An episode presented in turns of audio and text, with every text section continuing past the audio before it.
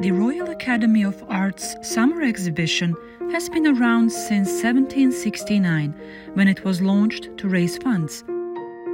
The event brings together all kinds of art, from prints and paintings to photography, sculptures, and even architectural models.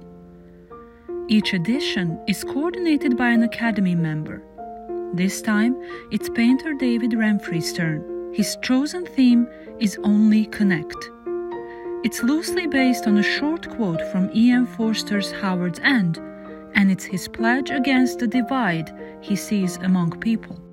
We are in an age of unprecedented ability to communicate with each other, um, and yet we're more fractured than in my lifetime uh, globally.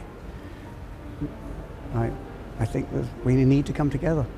My ambition was to make this summer exhibition the reverse of the, the outer disconnect, if you know what I mean. It's a bit ponderous way of putting it, but um, I wanted it to be a very uh, a show which embraced everybody.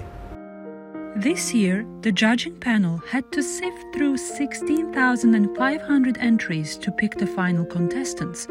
It was not an easy task. It's hard work.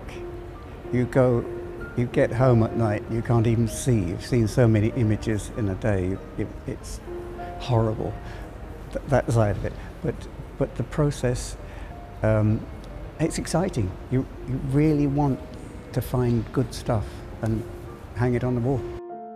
The artworks are presented in a total of 11 galleries and each can cost anywhere from 50 to hundreds of thousands of dollars. There is something for everyone.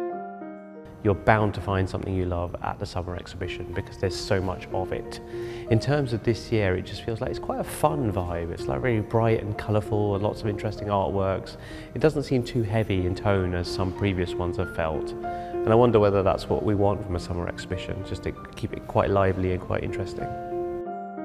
The summer exhibition opens on June 13th and runs until August 20th.